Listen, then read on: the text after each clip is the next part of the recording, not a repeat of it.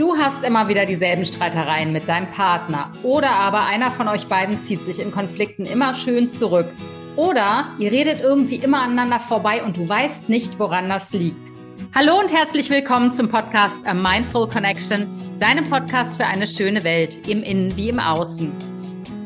Heute geht es um eines meiner absoluten Lieblingsthemen neben der Manifestation und zwar um das Thema Kommunikation in deiner Liebesbeziehung. Und falls du glaubst, dass du Kommunikation gemeistert hast oder dass du ganz genau weißt, was Kommunikation ist, dann halte ich fest, denn ich bin mir ganz sicher, dass du das nicht weißt. Ich musste das auch lernen, was wahre Kommunikation eigentlich bedeutet und vor allen Dingen, wie man sie richtig gut in der Beziehung einsetzt, sodass es weniger zu Missverständnissen kommt.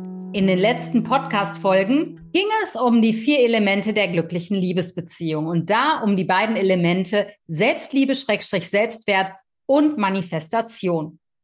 Heute beginnt das dritte Element beziehungsweise das Modul des dritten Elementes, welches ist Kommunikation. Und falls du gedacht hast, Kommunikation ist Rhetorik oder Kommunikation sind halt Worte, dann muss ich dich leider enttäuschen, denn Kommunikation ist so viel mehr als das. Rhetorik sind im Prinzip nur rhetorische Stilmittel. Die kann man in Reden einsetzen, um die Zuschauer zu beeindrucken, aber so richtig Kommunikation ist es nicht.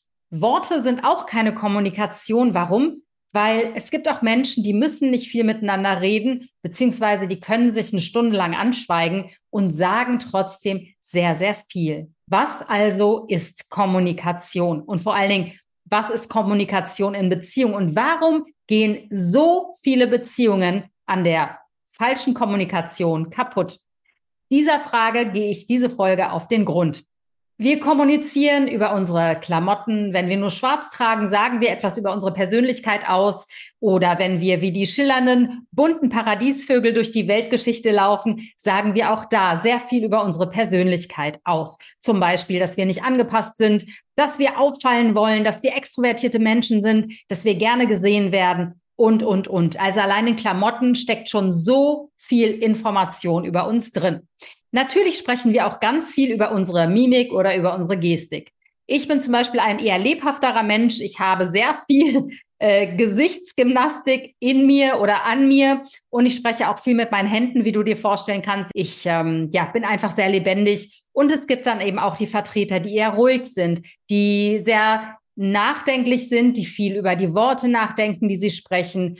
Und die sind auch vielleicht von der Gestik und von der Mimik etwas zurückgenommener. Aber all das ist nicht Kommunikation oder nicht nur Kommunikation. Vor allen Dingen ist für mich Kommunikation in erster Linie Energie. Energie, die quasi die Brücke ist zwischen meiner Realitätsinsel, zwischen meiner kleinen subjektiven Welt und zwischen der Welt eines anderen Menschen, zwischen der Welt meines Gegenübers. Also Kommunikation ist für mich in erster Linie A eine Brücke, eine Brücke, die mit Energie funktioniert. Wenn du dir vorstellst, wie so eine Brücke beschaffen sein sollte, dann muss es quasi einen breiten Pfad geben, wo beide Menschen hin und zurücklaufen können. Das heißt, Kommunikation ist keine Einbahnstraße. Wenn ich die ganze Zeit nur sende, heißt es nicht, dass alle meine Informationen beim anderen ankommen, geschweige denn, dass das Gegenüber diese Information genauso versteht wie ich. Warum das so ist, da komme ich in den späteren Modulen noch zu. Jetzt im Moment geht es wirklich um das Grundverständnis des Kommunikationsprozesses. Das heißt, ich habe hier eine Insel, ich habe da eine Insel, hier stehe ich, hier steht das Du, also der andere oder die andere.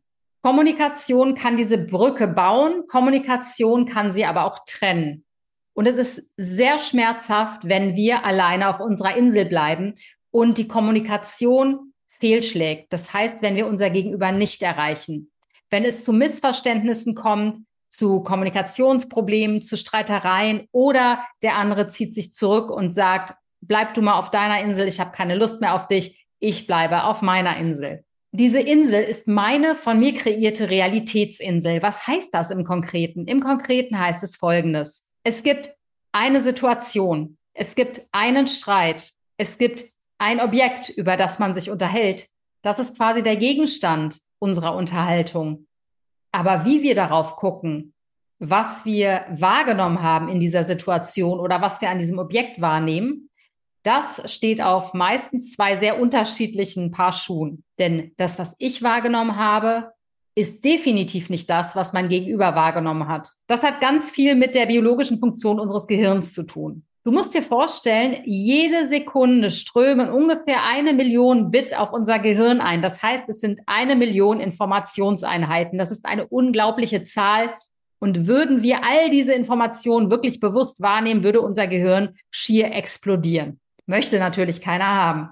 Das heißt, unser Gehirn hat einen wunderbaren Mechanismus eingebaut. Es nimmt 200 Informationseinheiten auf. Und du kannst dir vorstellen, von einer Million nur noch 200 wirklich irgendwie unbewusst wahrzunehmen, ist schon ein ziemlicher, sage ich mal, ein ziemlich fetter Filter. Das heißt, ist es die Wirklichkeit, die wir wahrnehmen? Und zu diesem Filter gibt es dann noch einen anderen Filter, nämlich wir nehmen nur noch sieben Informationseinheiten bewusst wahr. Das heißt, die Sachen, über die wir beide sprechen, dass ich und dass du, sind schon im Vorfeld super krass gefiltert. Das heißt, es gibt in dem Sinne gar keine objektive Realität mehr. Unser Gehirn hat drei unterschiedliche Filter eingebaut. Zum ersten gibt es den Filter Löschen. Ja, du hast richtig gehört. Unser Gehirn löscht Dinge, die es für uns nicht für relevant hält. Zum Beispiel eine Person sitzt auf dem Spielplatz mit 30 anderen Kindern, die alle krähen. Alle anderen Stimmen auf diesem Spielplatz sind gedimmt, aber wenn du dein Kind hörst, dann bist du sofort wach und bist sofort da. Das heißt, unser Gehirn löscht alle anderen Informationen, die auf diesem Spielplatz sind, weil eigentlich das Relevante für uns nur das Geschrei unseres Kindes ist. Das kannst du auf jede andere Situation auch ummünzen. Dann gibt es noch die Verzerrung. Wenn dein Filter zum Beispiel ist, hm, Du hast so einen Glaubenssatz dir eingefangen wie immer werde ich abgelehnt oder in Gruppen werde ich nie wahrgenommen. Kommst du in eine Gruppe und du filterst all die Indizien heraus, die dafür sprechen, dass du gesehen bist, dass du akzeptiert bist und angenommen bist.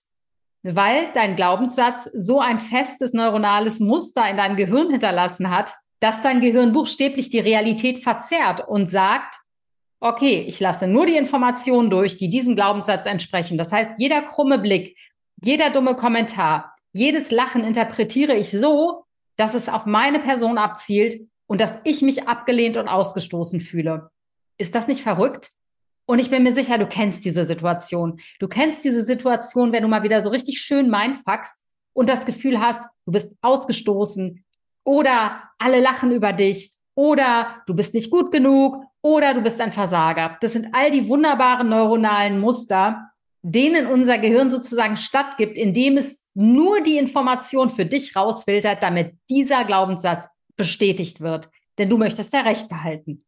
Dann gibt es noch den Filter der Verallgemeinerung. Das sind so schöne Sätze in Beziehung wie, nie trägst du den Müll raus, nie hörst du mir zu, immer lässt du deine Zahnbürste offen herumliegen. Du weißt, glaube ich, wovon ich spreche. Was also ist Kommunikation? In meiner Definition von Kommunikation ist Kommunikation die Brücke, die sich trotz all dieser Filter den Weg zum anderen, zu meinem Gegenüber bahnt. Und das Beste ist, wenn es auf Gegenseitigkeit beruht. Das heißt, wenn auch das Gegenüber es schafft, diese Brücke zu bauen, trotz der ganzen Wahrnehmungsfilter, die es hat. Denn dann kann wahre Kommunikation entstehen. Dann ist man geöffnet für den anderen dann weiß man, dass man nicht im Recht ist und dass man kein Recht haben muss, damit man besteht. Dann lässt man sich wirklich ehrlich und aus vollem Herzen auf den anderen ein. Ganz konkret bedeutet das, Kommunikation erschafft deine Realität. Zum Beispiel in einer Beziehung, wenn du dir denkst, ich kenne meinen Partner schon, dann wird es dazu führen, dass du deinen Partner nicht mehr aufmerksam betrachtest.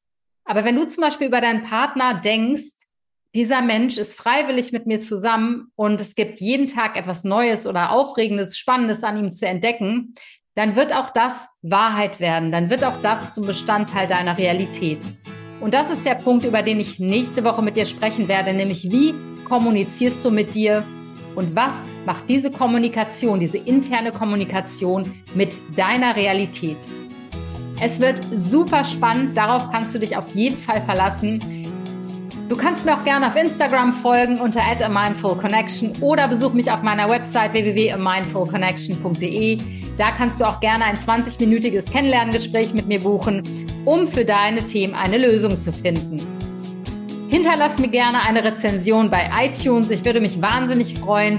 Abonniere gerne meinen Podcast und empfehle ihn super gerne weiter. Ich freue mich auf dich. Bis nächste Woche, wenn es heißt, wie kommuniziere ich mit mir? Alles Liebe und bis dahin. Alles Liebe und bis nächste Woche. Deine Alia.